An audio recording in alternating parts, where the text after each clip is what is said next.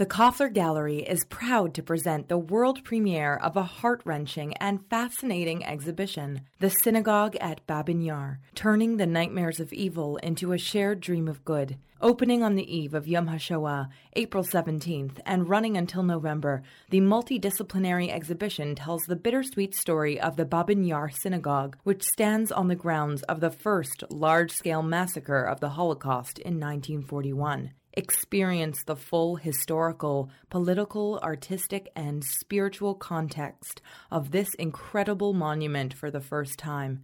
The exhibition is free of charge. To learn more, visit kofflerarts.org.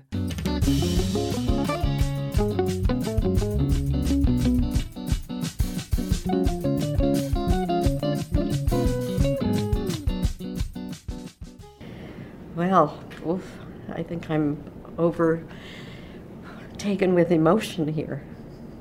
I'm holding history in my hands. My grandfather, my Zadie's prayer shawl.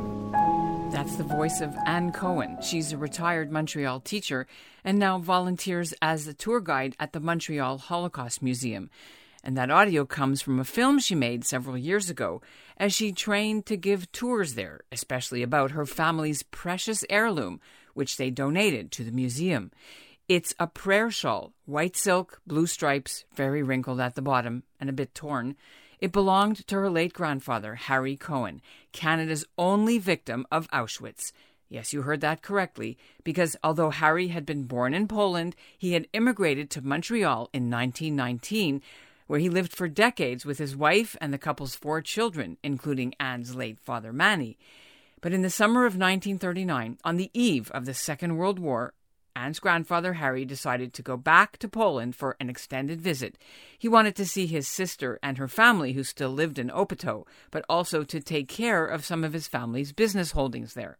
Needless to say, when Hitler invaded Poland, shortly after he arrived, Harry Cohen found himself trapped. And despite him being a resident of Canada with citizenship papers to prove it, these couldn't protect him from the Nazis' final solution. No one ever heard from him again. Then, after the war, a mysterious parcel arrived in Montreal, sent from a Christian Polish woman who had hidden Harry in her cellar until he was betrayed and arrested.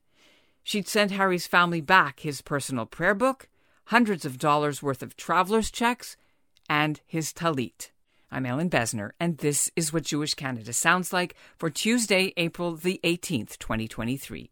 Welcome to the CJN Daily, a podcast of the Canadian Jewish News, sponsored by Metropia.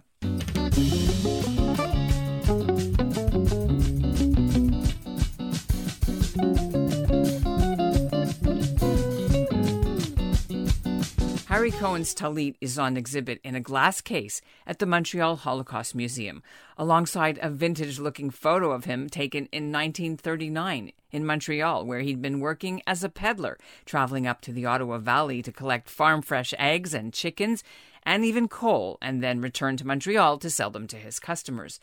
Although the Holocaust Museum has 13,000 artifacts in its collection, they don't display most of them. But Harry Cohen's Tallit is special because it really resonates with visitors, especially school children. And Ann Cohen tells them all about the grandfather she never knew and how she learned about him from helping her late father with his memoirs. Ann joins me now from her home in Montreal, along with Sarah Fogg, who speaks for the museum. Before we get into how you got it and, and all the story, Ann, I want to ask Sarah a little bit of the background to you know where it's located, how it's showcased, etc. What was what was that sort of backstory? So it's right in the section that deals with um, with concentration camps, with examples of resistance, and specifically life in hiding. So for Jews who survived uh, for at least a period of time in hiding. So it's presented beautifully with a photo of, of Harry Cohen, the former owner of the Tallis, and it's it's a beautiful object. It's it speaks to religious culture, Jewish identity, also Jewish resistance. I mean, the the idea to to go into hiding is an act of resistance, and so it's something that's really important when we consider the different experiences of people during the Holocaust. And one way we we often present it to people is that Harry Cohen's the only known Canadian victim of Auschwitz, and so it also helps to bring this history home to people visiting the museum. Okay, let's talk about this actual artifact. Do we know, and either of you can weigh in on this, where it was bought or how it came to be Harry's tallis? How did he get it? Well, my grandfather, my Zadie, probably received it when he was uh, being bar mitzvahed. Um, that would have been in Poland, in Opatow, where um, our family owned jute mills. Uh, we owned property. Uh, we owned a home um, there. It probably would have been the prayer shawl that he used uh, all the time for morning prayers on Shabbat, uh, on the Sabbath. But um, when Sarah said I did have an opportunity to hold it, um, it was very emotional for me because it was the only time I had ever touched the tallit. I knew that my father had it in um, their drawer down at the bottom. Uh, this was something that we didn't talk about. We didn't know much about. It was not a story that came out. Before I retired, I so dearly wanted to tell the incredible story of my father's life. So when I did retire in 2012, I took on that challenge and so I I wrote, I wrote a little um, a memoir of my father during that time, uh, not for publication, but for my family. These are my father's words, in fact, and it's kind of touching since my father passed away this uh, November. So uh, it's it's difficult for me to read, but I think it's important for me to read. Gone since 1939, boy, boyhood memories of his father are clearer than any photograph very big, very strong, very heavy, big curly hair, and a big red face. Everybody thought he was a very strong man, my father adds. He loved his father deeply, even as he feared him. As much as a young boy can idolize his father, my father followed this big, burly man everywhere. He would have followed him to the ends of the earth. No matter where he went, even if he went to the bathroom, I wanted to go with him. My father's love deepens with every word as the memories unfold into story. Your grandfather, Harry, was born in Apter or Opatow. Why did the family move to Montreal in the first place? It was only Harry Cohen that came. Uh, his eldest sister was still in Poland with her entire family.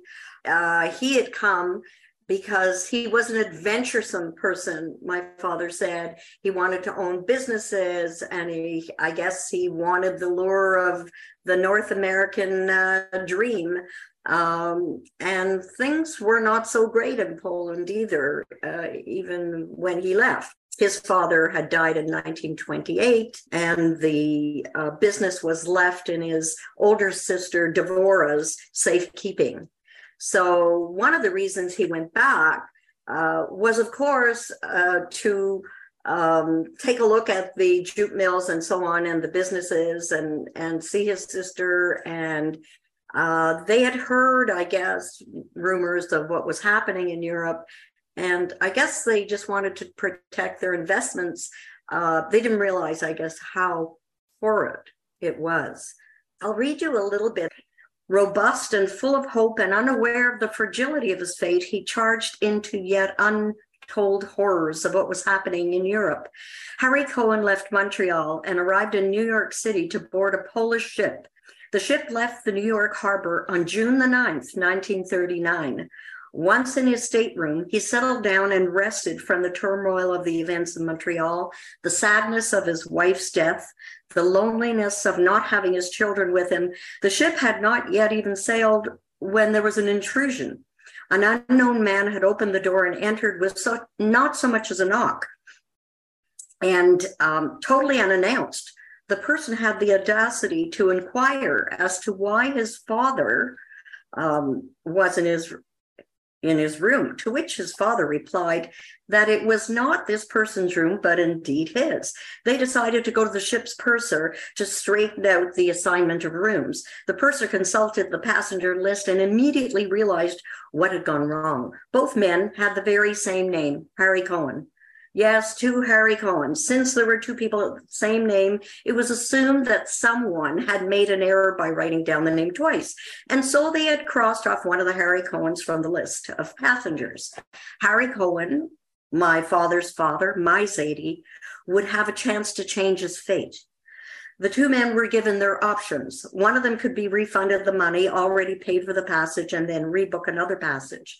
Harry Cohen, my Zadie, was in the room first, but the second Harry Cohen had all kinds of important business appointments already set, set up in Poland and was determined to make the voyage on that ship on that day. The purser offered to accommodate both by placing another bed in the room and have them share the room. The Harry Cohens looked at each other, two determined men, two Polish Jews, landsmen, if you will, if only by circumstance and fate. They agreed to share their quarters. So off they sailed over the Atlantic Ocean into the Baltic Sea to a port of Poland then known as Danzig Free State. Once in Poland, they were to meet yet again, if only briefly. Harry Cohen, the stranger no more, warned my Zadie. The political climate in Poland, for that matter, all of Europe had worsened. Germany was preparing to invade Poland and rid them of all the Jews. The Harry Cohen that survived left soon after that encounter. But the Harry Cohen, the one that may have planned on leaving a few days later, never made it. That was my Zadie, the only known Canadian Jewish citizen to have died in the Holocaust that was beautiful. I'm crying already, and I, I didn't even expect that I would. So he lands in Poland, in Danzig, and then where what happens, of course, is in September Poland gets invaded. Why did he stay for the whole summer? Who was there for him? Just his, his sister and his nieces and nephews, right? Well, at, at that point, he he really couldn't get out. Um, he had no way of getting out. And the only information we have after that point, it, w- it was weeks and months and years with no word from his father at all. Um, and the only thing he heard was in September of 1945, three months after the war had ended, that the, the family received um, a letter and a package from a Polish farm woman. Um, she wrote about the horror of what she thought had happened to him um, after nearly six years. Um, she and her husband had kept my Zadie, Harry Cohen, in the cellar for a period of time. Uh, he had spent days, weeks, and months in a four foot high, dark, damp cellar, and the earth floor was his bed. Um, the Gestapo eventually found out, uh, I wrote it that way, that they found out but my father told me he has a strong suspicion that they were called out by um, neighbors that uh, they were hiding a Jew. And basically, my Zadie and her husband were taken away and never to be seen again. So, in the package, she mailed the package back. They were, were the precious belongings of my Zadie. They were his Siddur, which I have, his tallit, the prayer shawl that you saw in the Montreal Holocaust Museum, and $600 of American traveler's checks in his name. Um, that's how she knew where to send it. My father uh, was about 16 years old at that time. What he did with the money was to, he took a hundred of those dollars and purchased um, uh, canned goods and food and so on, packaged it up, mailed it to her, and asked her to write him back to say what did she receive? Because in those days, and my father knew that uh, they didn't necessarily receive it.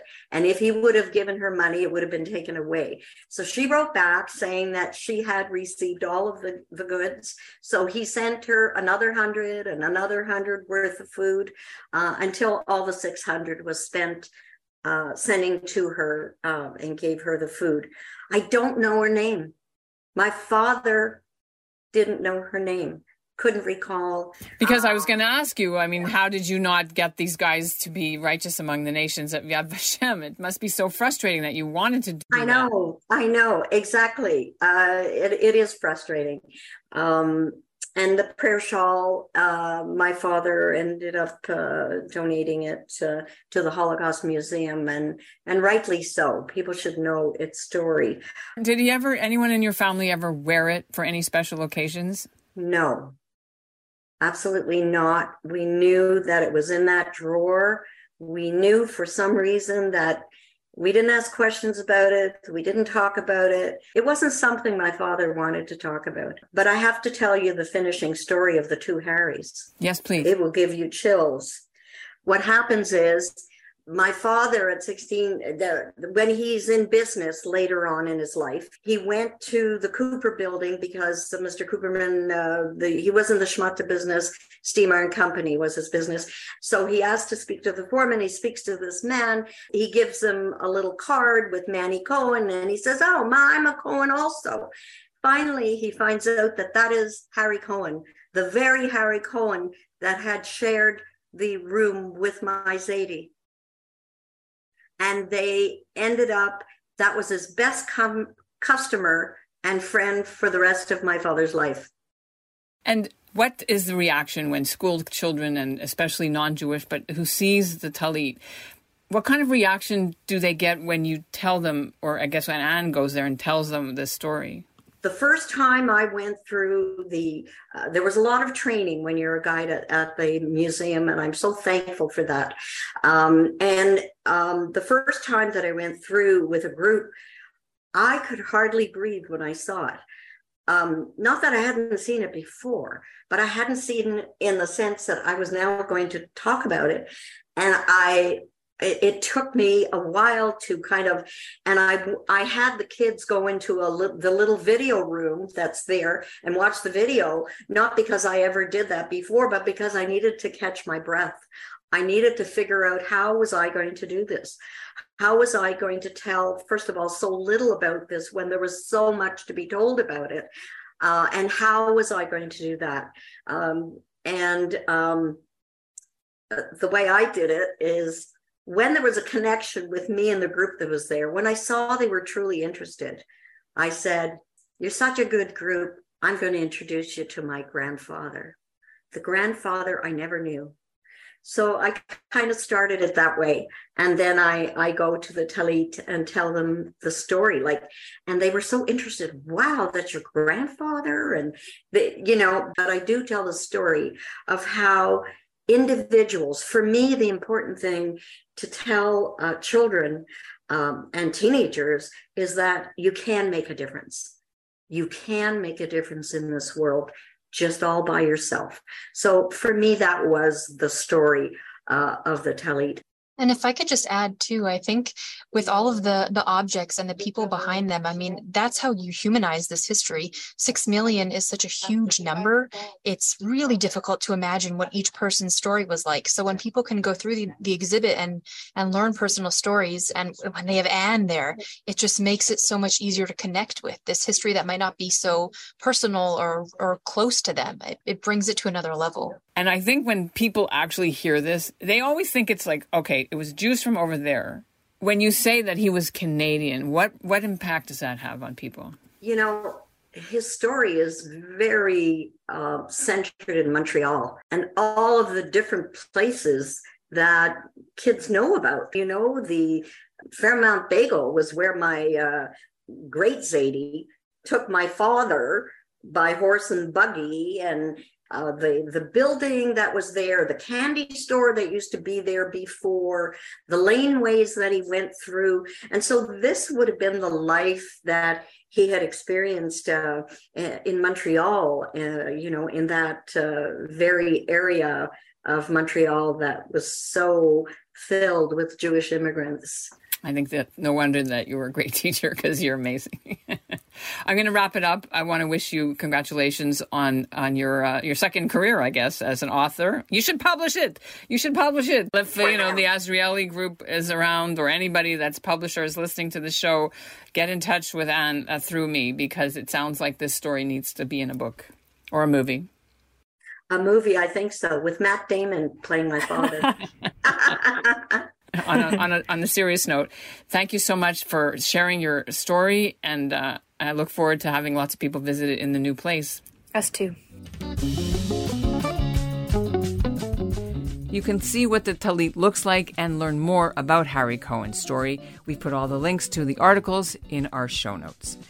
And that's what Jewish Canada sounds like for this episode of the CJN Daily, sponsored by Metropia integrity, community, quality, and customer care. And we'll end the episode with a little bit of what it sounded like Monday night at Montreal's Community Yom HaShoah commemoration. The grade six students from the Jewish People in Peretz schools sang a Yiddish lullaby entitled Under the Yellow Patch. Thanks to Lois Lee for the audio, and thank you for listening to the CJN Daily.